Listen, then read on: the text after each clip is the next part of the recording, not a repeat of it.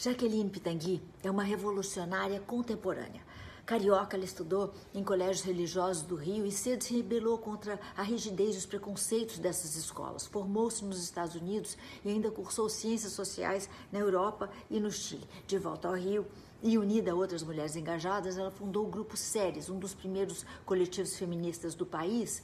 O Séries realizou pesquisas pioneiras sobre sexualidade. Em 1990 fundou a CEPIA, ONG que luta pelo acesso à justiça e violência contra a mulher, saúde, direitos sexuais e reprodutivos e fortalecimento de mulheres de setores populares. A batalha é constante, mas tem resultados incríveis. O CEPIA teve papel crucial na criação, por exemplo, da Lei Maria da Penha. Além de tudo, Jaqueline ainda é irmã do meu querido professor Ivo Pitangui.